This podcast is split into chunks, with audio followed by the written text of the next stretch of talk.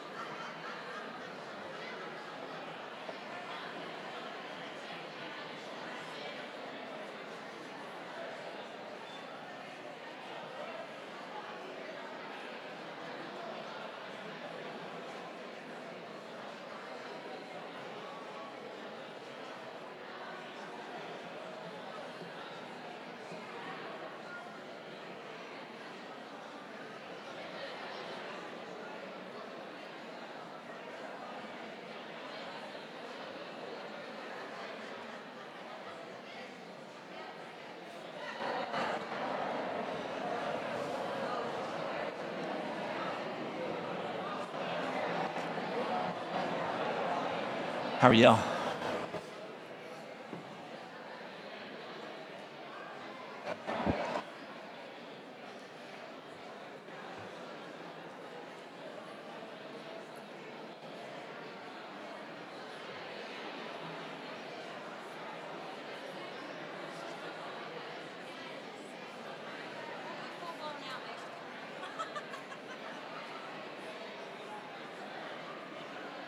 Well, good morning.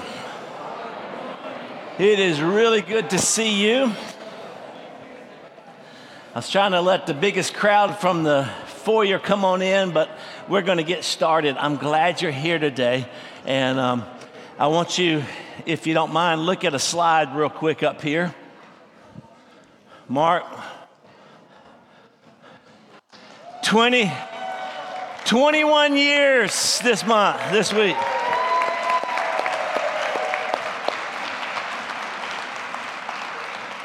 I love the bottom left. That's a really nice sweater, Mark.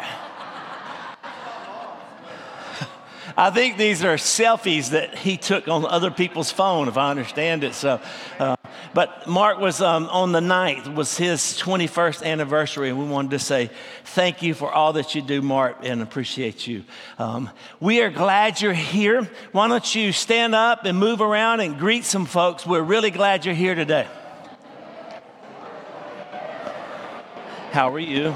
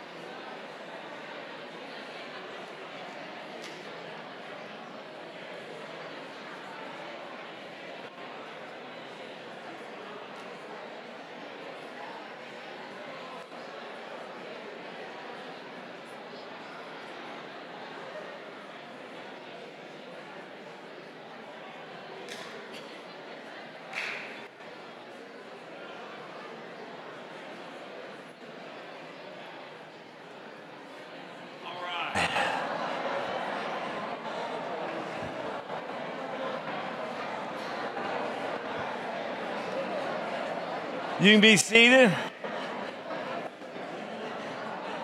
Good to see Mr. Vandiver back. We've been praying for him, and I'm glad to see you back, Jeff. He says Mr. Vandiver's his daddy, so uh, good to see you. Thank you so much for being here. Um, I just want to explain. First of all, if you'll look at your worship guide, there's a couple announcements in there. Not this Wednesday, but the next Wednesday morning, I'll be doing a psalm and prayer in the sanctuary. If you can come at nine o'clock, I know that knocks a lot of you out who are working, but we also want to just offer a morning time of prayer. If we need to do earlier, I'll do that. But we're going to do a nine o'clock time in the sanctuary starting on the 21st.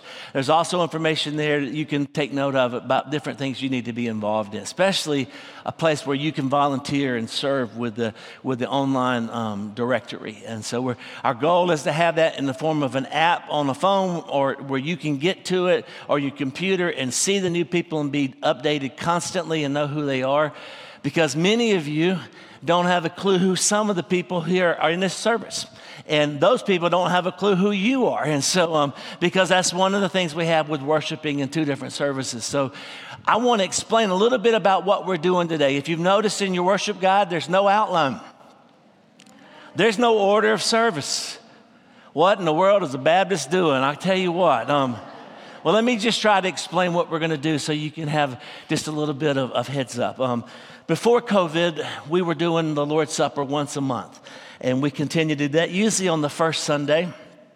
But sometimes um, it was on the second Sunday, depending on holidays.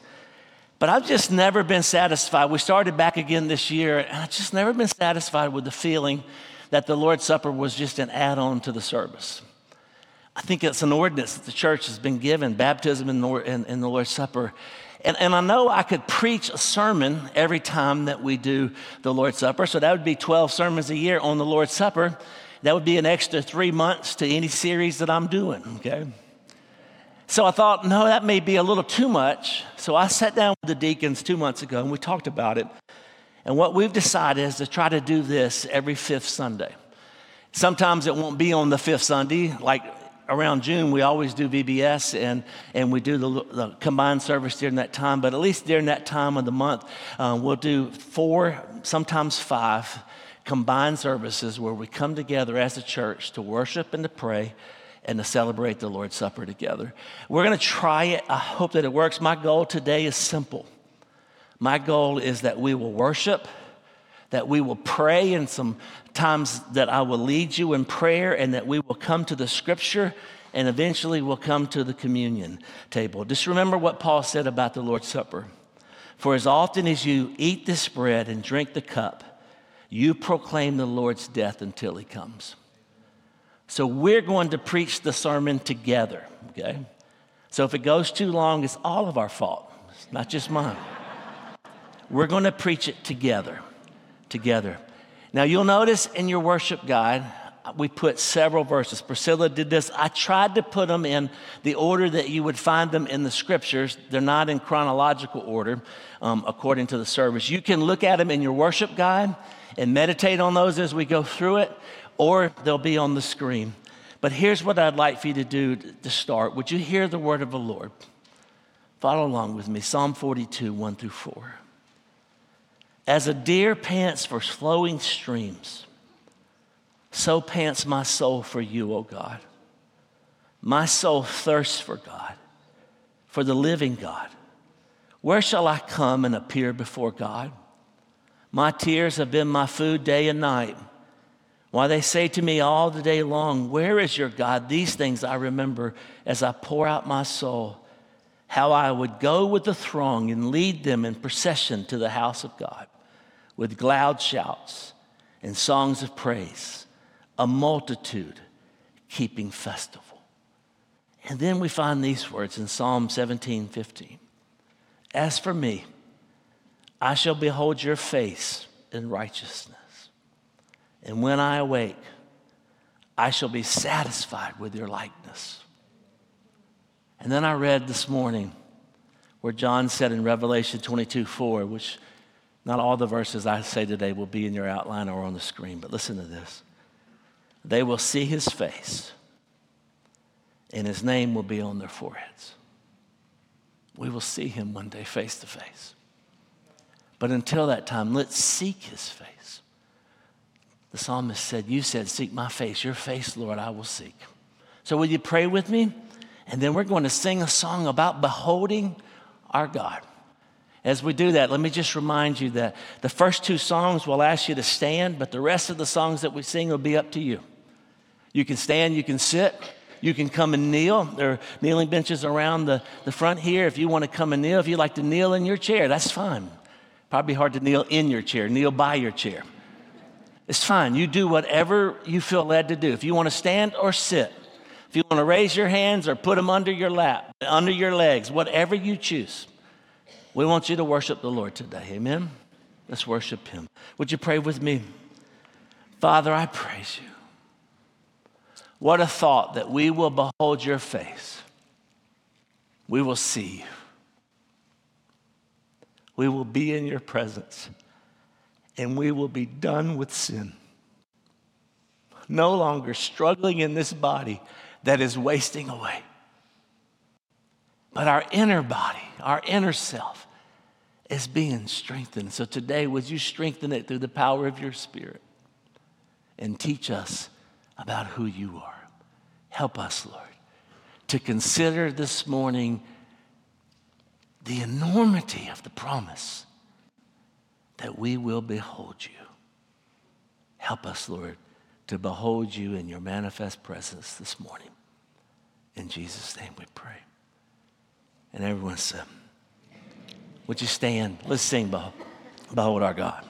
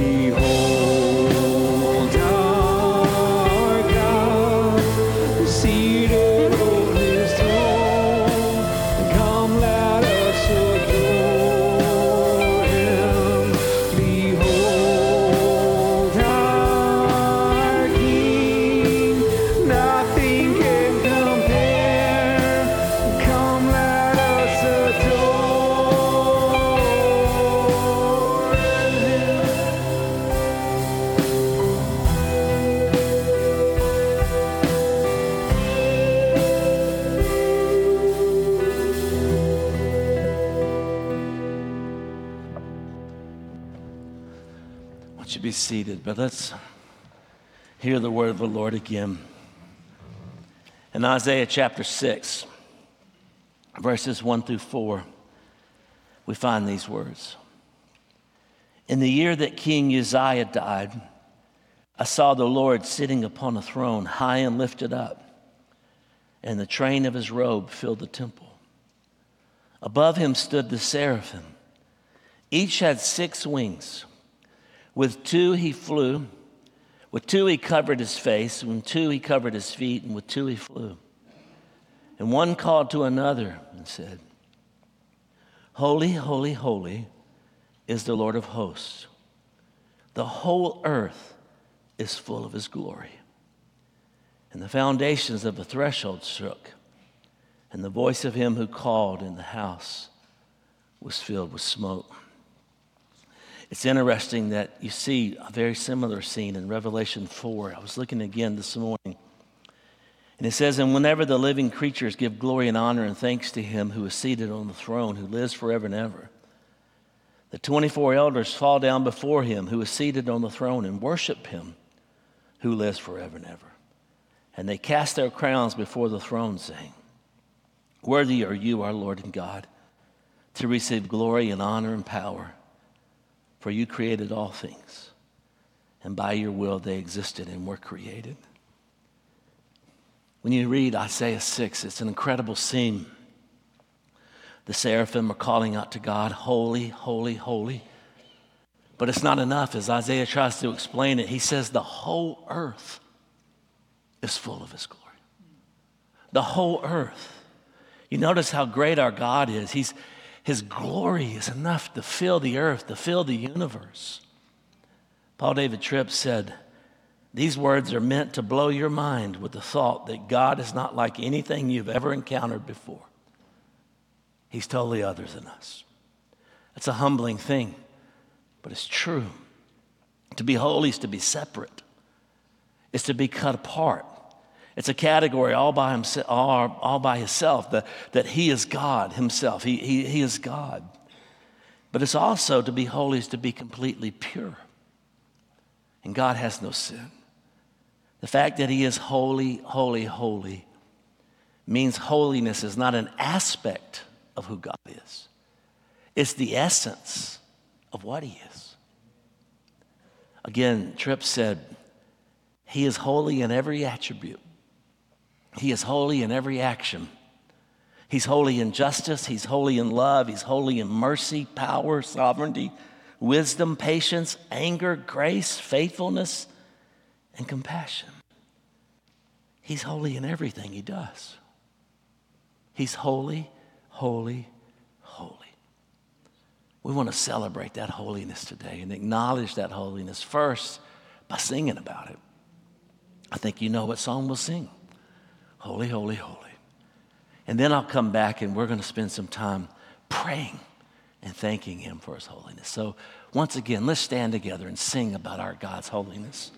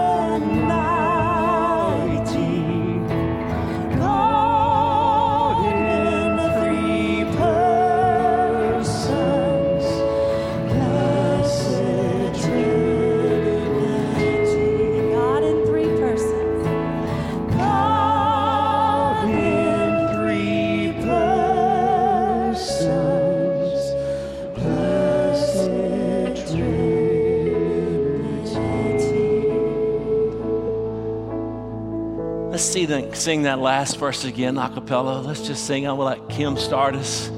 But let's sing it without any music. Will you sing it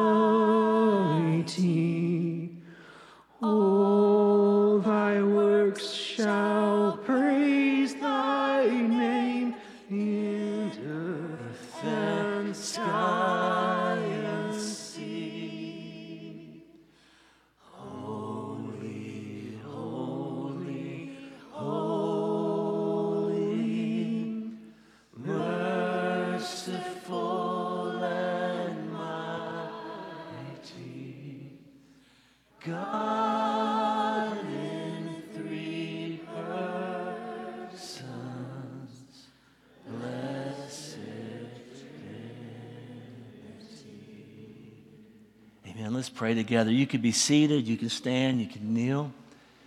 But Father, we come before you. And we confess that you are indeed holy, holy, holy.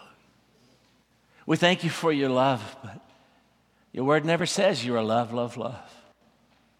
And we thank you for your mercy, but it never says it in three. But it does say, holy, holy, holy. And so, Lord, we want to lift up our prayers to you. We want to praise you and thank you for who you are. And so I want to ask you, church, just with your heads bowed, you don't have to, but if you want to, just keep your heads bowed. Let's, let's just spend a few private moments praising him for who he is.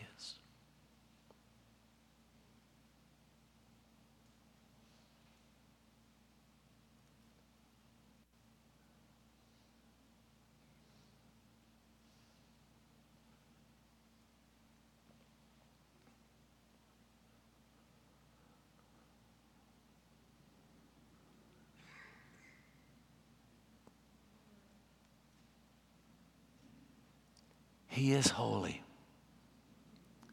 That's not all he is, but he's always that. And so I want us to spend some more time praising in just this way.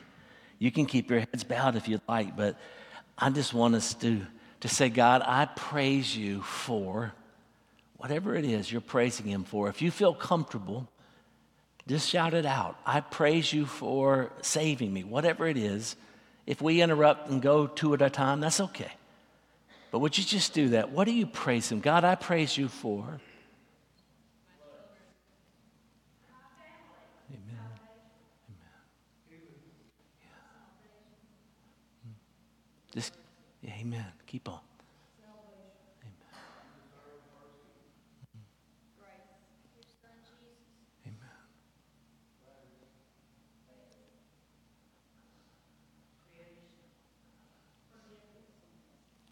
Yes, Lord.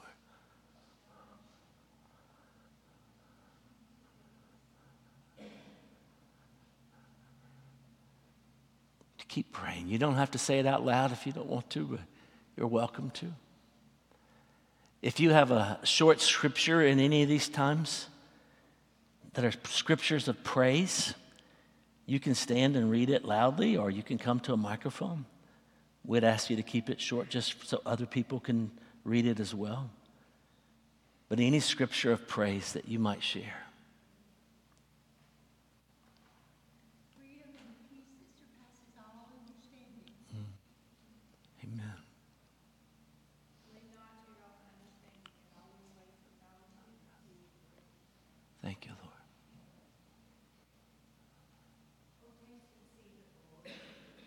Mm.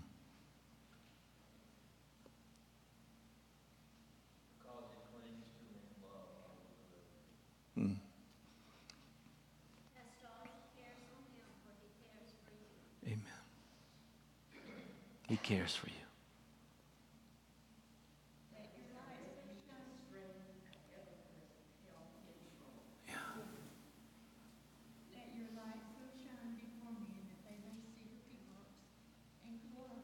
Father in heaven. Yes.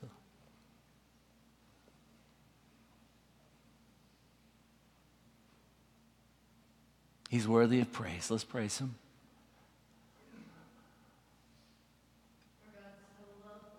Mm. Amen. Thank you, Lord. May our prayers be counted as incense before thee, lifting of our hands, evening sacrifice.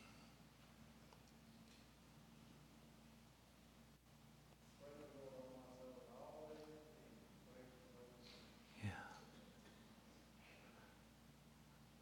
God, I praise you for the hard times.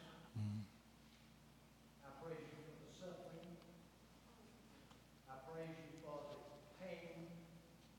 I praise you for the conflict. Because we know, Lord, all things work together. for Those that you love.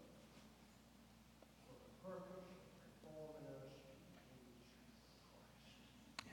And Lord, that is our desire. that we might do how our heart longs. Lord, how you praise yourself in everything that happens. We praise you. Yes, Lord. The psalmist said, You make known to me the path of life. And in your presence there is fullness of joy. At your right hand are pleasures forevermore. Remember, Jesus is at his right hand. Praise him.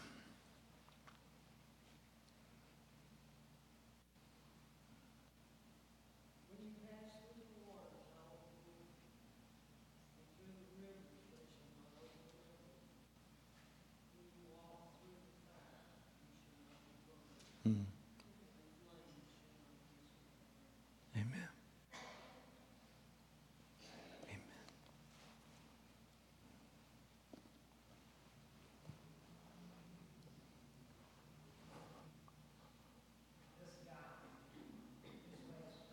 Mhm.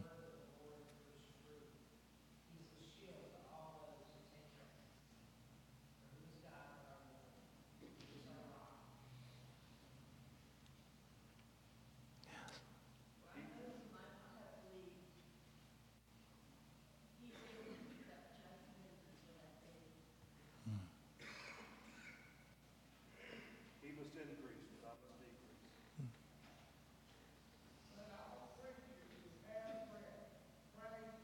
Mm, Lord.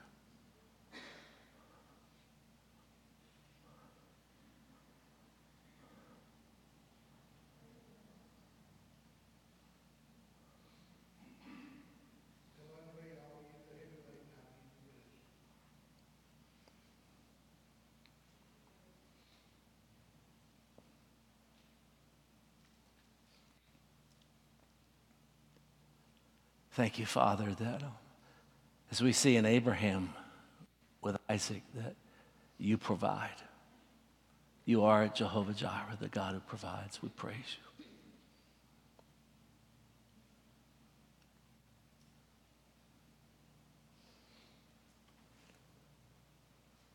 O God, you are my God, earnestly I seek you. My soul thirsts for you, my flesh faints for you. As in a dry and weary land where there is no water, so I look upon you in the sanctuary, beholding your power and your glory.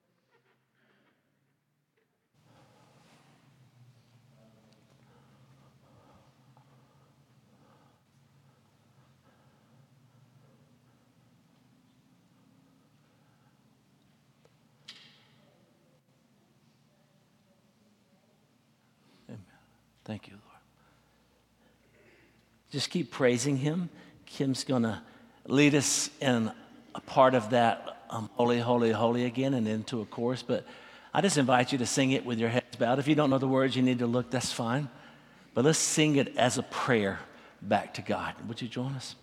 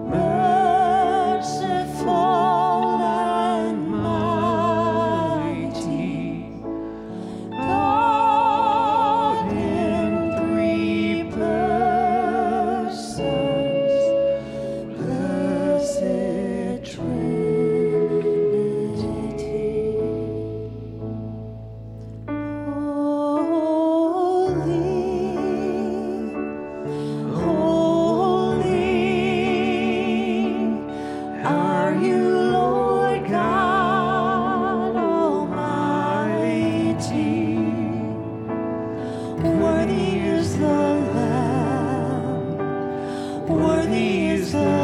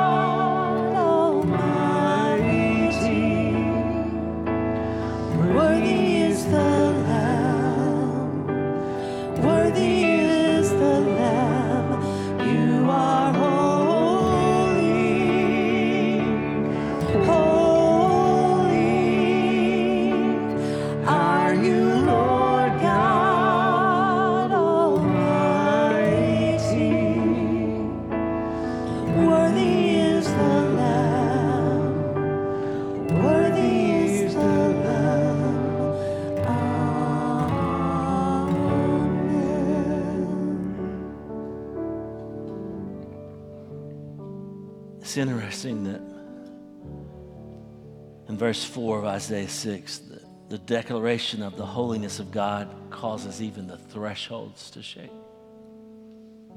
Even the thresholds in heaven have the good sense to shake in the presence of God. We saw last week, or the week before in James, that even the demons believe and shudder. It says the whole place was filled with smoke. And then Isaiah said in Isaiah 6 5, after seeing God on the throne, Isaiah said, Woe is me, for I'm lost. For I'm a man of unclean lips, and I dwell in the midst of a people of unclean lips. For my eyes have seen the King, the Lord of hosts. Woe is me. R.C. Sproul wrote a little book called The Holiness of God, and he said Isaiah literally is pronouncing judgment upon himself. He's prophet. Woe is me. Knew that he was ruined. He was lost. He was undone. In the presence of God, Isaiah, who was a good man by all measures, he came apart at the seams. Woe is me. And he saw the sin of his own life and the sin of his people. And he shook. He was looking at the very holiness of God. How do we treat sin, church? When we look in the holiness of God, when we see in the scriptures who He is, do we, do we dare treat sin casually? Do we dare think it's not that big of a deal? The truth is, we, we often treat it rather casually, but we won't treat sin casually when we come to grips with the holiness of God. When we see Him for who He is, He shows us our lostness. On the screen or in your worship guide, you, you find the words of Psalm 139, verses 23 and 24. I'm going to read them, then I'm going to invite you just to pray them in the, in, in the silence of where you sit. Search me, O God, and know my heart. Try me and know my thoughts, and see if there be any grievous way in me, and lead me in the way everlasting. Would you bow your head and invite the Holy Spirit to search you? Ask Him to show you if there's sin in your life that you've not confessed. Sometimes you know that sin's there, you know exactly what it is. Isaiah saw the sin of his lips. What's your sin? Confess it. That means to admit that what God says about it is right. If He says it's sin, it's sin. Admit that it's sin and ask Him to forgive you.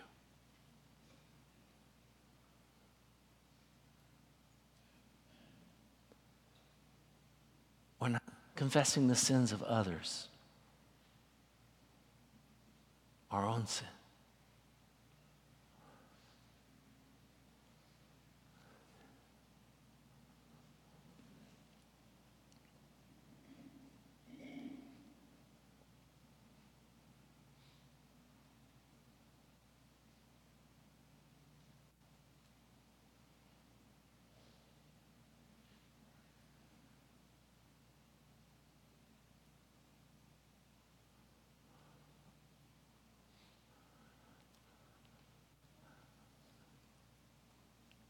When David saw, was confronted with his sin, he said, Against you and you only have I sinned. All sin is ultimately a vertical sin, it's a sin against God.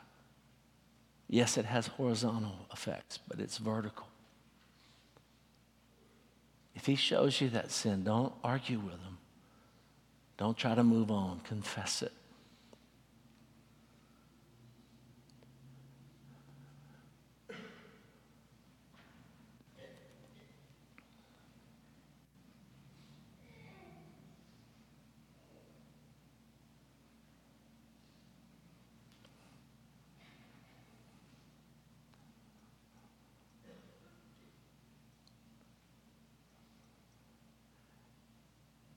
Then would you use discretion, be careful. But let's pray for the sins and confess the sins of the church as a whole, not just this church, but certainly we're a part of it. But the sins of the church, the sins of our nation, the sins of our world. As the people of God, let's intercede on behalf of the lost. If anyone would like to pray a prayer like that, we invite you. I just again ask you to use discretion. We're not calling out anyone in this room sin or any particular person by name. But there are sins that maybe we as a church should confess and ask God to move in our lives.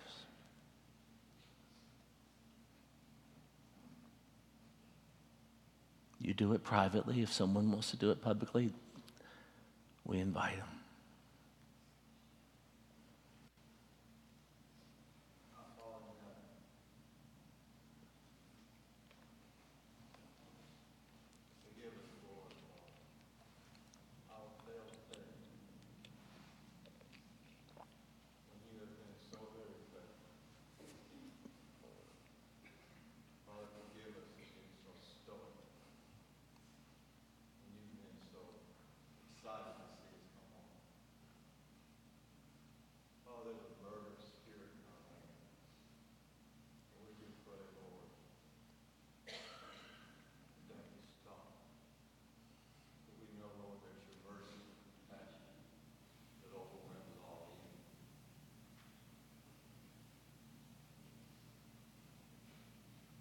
Forgive us, Lord, for pride.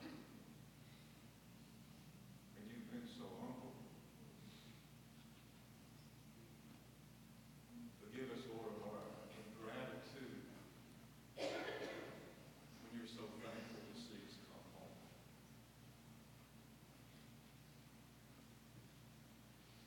Oh, Lord, the depth of your love and the shallowness of ours. Forgive us, Lord. Plant in us, Lord, a devotion and a love and a worshipful spirit. And cause us, Lord, to be overwhelmed by thee and not the things that have been made by thee, Lord. Lord, how mighty you are. How faithful you are, Lord. And we're grateful for the strength that you give us.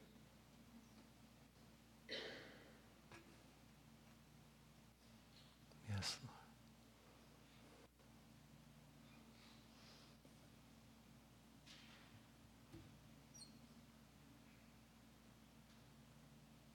Forgive us, Lord, when we think we can do it without your Spirit. You said we can do nothing apart from you. Forgive us when we don't walk in your Spirit.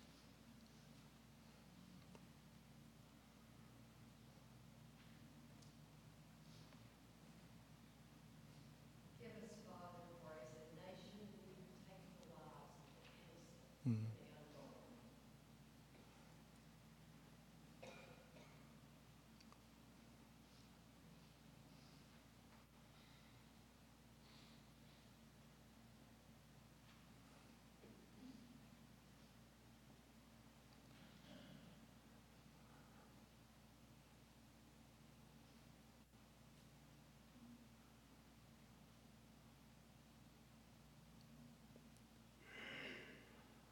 And even in James, Lord, as we've studied, forgive us when we show partiality, when we favor the rich over the poor,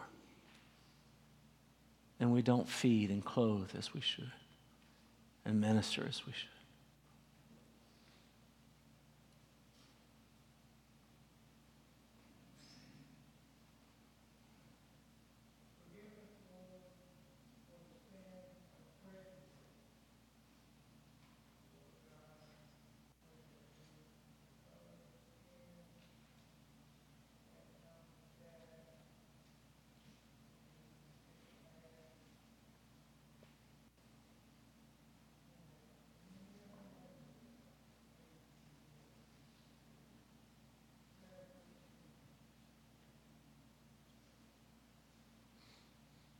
And forgive us, Lord, when we don't pray for our leaders as we should.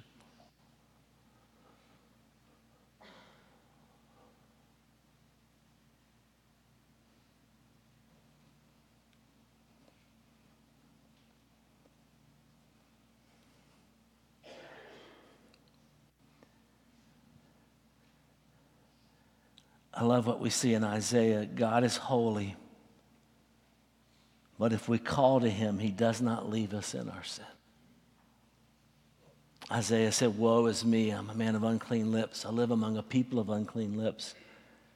And then in Isaiah 6, 6 and 7, we find these words. Then one of the seraphim flew to me, having in his hand a burning coal that he had taken with tongs from the altar. And he touched my mouth and said, Behold, this has touched your lips. Your guilt is taken away, and your sin atoned for. Isaiah saw the, sin of his tongue. We were studying that in James 3. But when he saw God's holiness, he saw the pervasiveness of sin. It wasn't just his, it was the sin of the people. I love this picture when we see Isaiah I quote in Sproul again, but he said Isaiah was groveling on the floor. Every fiber in his body was trembling. He was looking for a place to hide, praying that somehow the earth would cover him or the roof of the temple would fall upon him, anything to get him out from under the gaze of a holy God. But the holy God is also a God of grace. He took immediate steps to cleanse the man and to restore his soul. Coal seared his lip. It was from the altar, it was divine cleansing. His sin was taken away. How can our sin be taken away? Listen to 1 John 1 9. You know this verse. If we confess our sin, he is faithful and just to forgive us of our sins and to cleanse us from all unrighteousness. If we confess, because of what Jesus did on the cross. When you think of the holiness of God and you think of the sinfulness of man, when you think of the holiness of God and the sinfulness of ourselves, and then think that we can be forgiven, no wonder the psalmist said, Praise the Lord, praise him in his sanctuary, praise him in his mighty heavens. Let everything that has breath praise the Lord. We're going to sing another song. The choir has sang it in the, I believe, in the first service, and we've sang it in the second service, but it's just called Thank You, Jesus, for the Blood. And we want to sing this. I would say to you, you're welcome to stand or to sit or to come kneel, whatever you choose to do. But let's sing this song as a thank you for what he's done in forgiving us.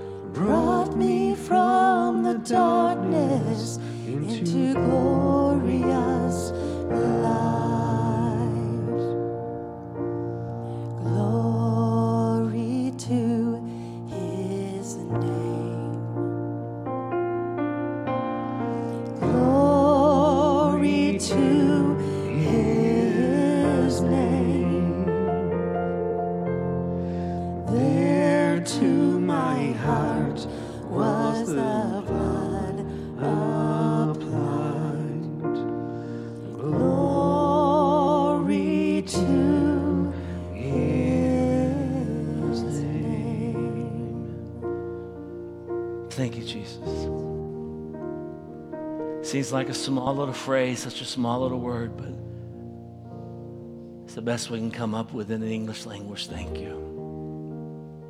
Thank you for what you have done, what you did before the foundation of the world, what you have done in the midst of human time, and what you will do in eternity future. Thank you. Thank you, Lord.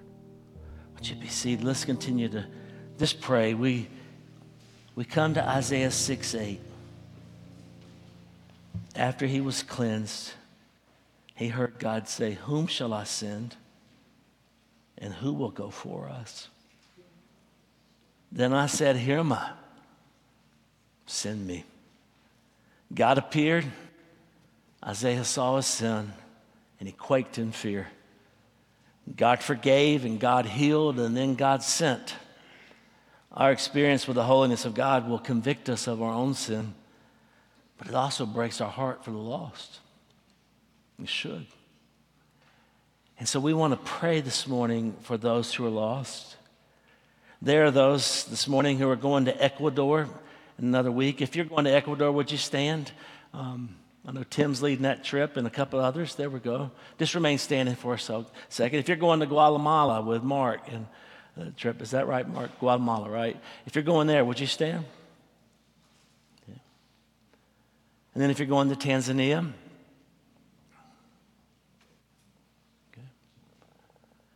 I want you to look at these folks and, and pray for them. They can be seated now, but let's pray for the lost that they will minister to, but not just those lost. Let's pray for the lost in our own neighborhood and our own family. So I want to ask you, if you would, just to bow your heads for a moment and lift up the names of those that you know are lost. You don't have to do it out loud, or you can. Those who are not walking with the Lord, pour your heart. I promise you, God loves them more than you do. Lift them to God and pray for their salvation.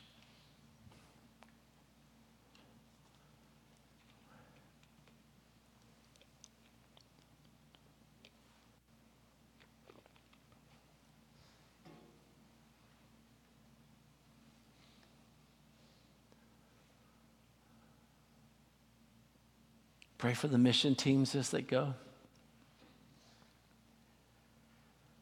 That people that they minister to will be saved, that God will soften hearts already.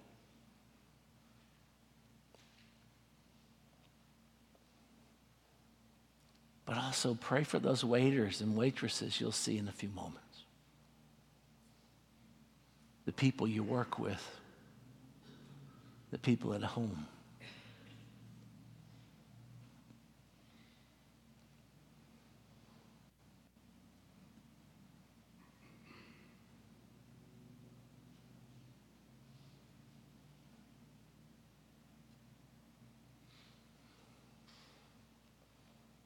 And then I think we're all aware that there are those in this room with us who have special needs.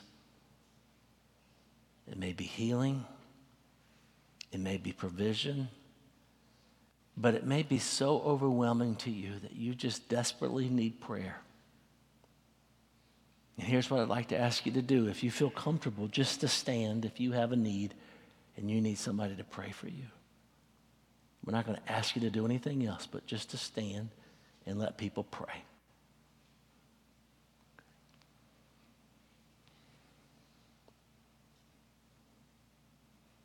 Now, if you look around, there's a few people standing today.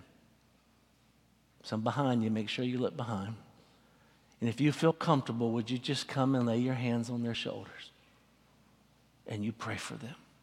You pray out loud if you want to, you can pray silently. But while you're sitting there, if you're not coming to pray for these folks, that's okay too. You just pray for those who are around you and pray for your own needs. Go ahead, church. Pray for those who are standing.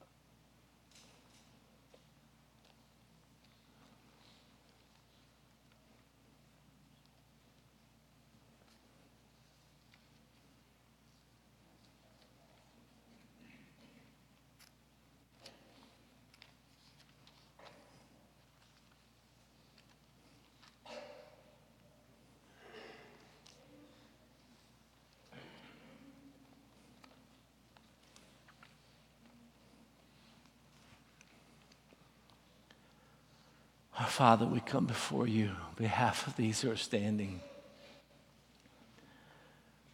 We don't demand of you, we can't, but we do ask of you because you tell us to lift our requests to you, to cast our cares upon you.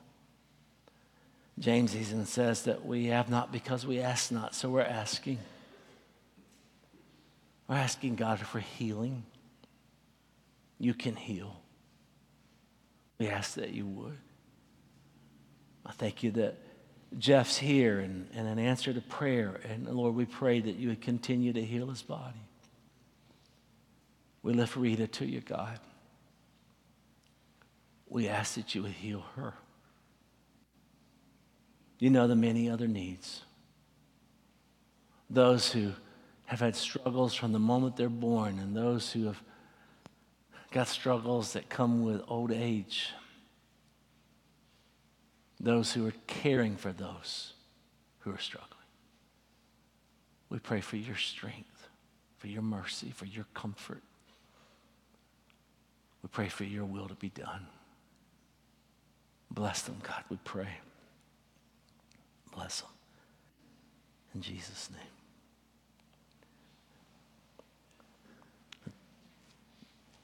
Two passages of Scripture, both kind of long, but I want you to look at them and read them along with me. Your Bibles, they're, they're in your worship God, they'll be on the screen.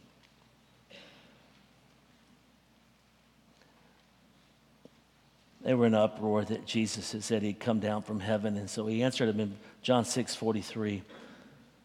Do not grumble among yourselves. No one can come to me unless the Father who sent me draws him, and I will raise him up on that last day. It is written in the prophets, and they will all be taught by God. Everyone who has heard and learned from the Father comes to me.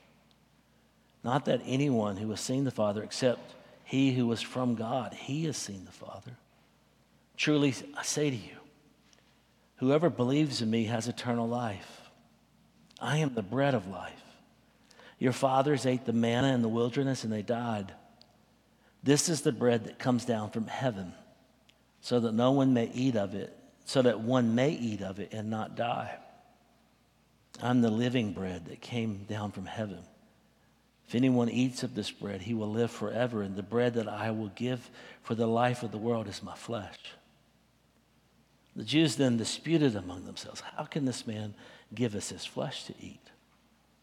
So Jesus said to them, Truly, truly, I say to you, unless you eat the flesh of the Son of Man and drink his blood, you have no life in you. Whoever feeds on my flesh and drinks my blood has eternal life, and I will raise him up on the last day. For my flesh is true food, and my blood is true drink. Whoever feeds on my flesh and drinks my blood abides in me, and I in him. As for the living, as the living Father sent me, and I live because of the Father, so whoever feeds on me, he also live because of me. This is the bread that came down from heaven, not like the bread the fathers ate and died. Whoever feeds on this bread will live forever. And then in 1 Corinthians, Paul speaks very clearly about what we're about to do. In verse 23, for I received, this is chapter 11, 1 Corinthians 11, 23. For I received from the Lord what I also delivered to you that the Lord Jesus, on the night when he was betrayed, took bread. And when he had given thanks, he broke it and said, This is my body, which is for you. Do this in remembrance of me. In the same way, also, he took the cup after supper, saying, This cup is the new covenant in my blood. Do this as often as you drink it in remembrance of me. For as often as you eat this bread and drink the cup, you proclaim the Lord's death until he comes. Whoever therefore eats the bread and drinks the cup of the Lord in an unworthy manner will be guilty concerning the body and the blood of the Lord. Let a person examine himself then, and so eat of the bread and drink of the cup. For anyone who eats and drinks without discerning the body eats and drinks judgment on himself. We've examined ourselves in the midst of the time when we ask the Lord to show us our sin. But we're going to come to the table now. It's, it's symbolic. Obviously, Jesus didn't mean that they had to literally eat of his flesh and literally drink of his blood. It's symbolic, but it's, it's a means of grace. It doesn't give you grace by eating it, but you experience grace by eating it. And so I hope this morning, as you hold the bread in your hand, you'll remember the body that bore the wrath that we deserved. And thank Him. Even as you chew the bread and you grind it between your teeth, Remember what he endured on the cross that you might be saved. And then as we hold the cup, remember without the shedding of blood, there's no forgiveness of sins. And remember, not one drop was wasted. All those sacrifices pointed to that moment. And so let's remember what he's done. This is an open communion in that you don't have to be a member of our church to participate, but you do need to have been born again. And we would ask you not only to be born again, but to be in a right relationship with God and with whatever church that you're a part of. And so, if there's some reason that you're refusing to repent of certain sin, I would warn you, as the scriptures do, don't partake. Let it pass. But this is a table of grace if you'll come to the Lord and confess your sins. He'll forgive you. We're going to do a little different than we do in both services. The deacons are going to come and get the elements, and we're going to serve you. Hold the bread until the end. We're going to let you sit and sing the song, and it's, it's a song, How Deep the Father's Love for Us. As we sing that song, we'll pass out the elements. You hold it until we get to the end, and we'll all eat together and we'll all drink together. But we won't stand, we'll just remain seated and we'll sing. And so, as they get ready to play, I'm going to ask the deacons to go to their assigned table, and Mark and I are going to help you. But let's pray together as they come. Father, I pray that you would bless this time as we eat and drink, as we come to your table, as you told us, as we remember what you've done for us. Bless this time, we pray in Jesus' name.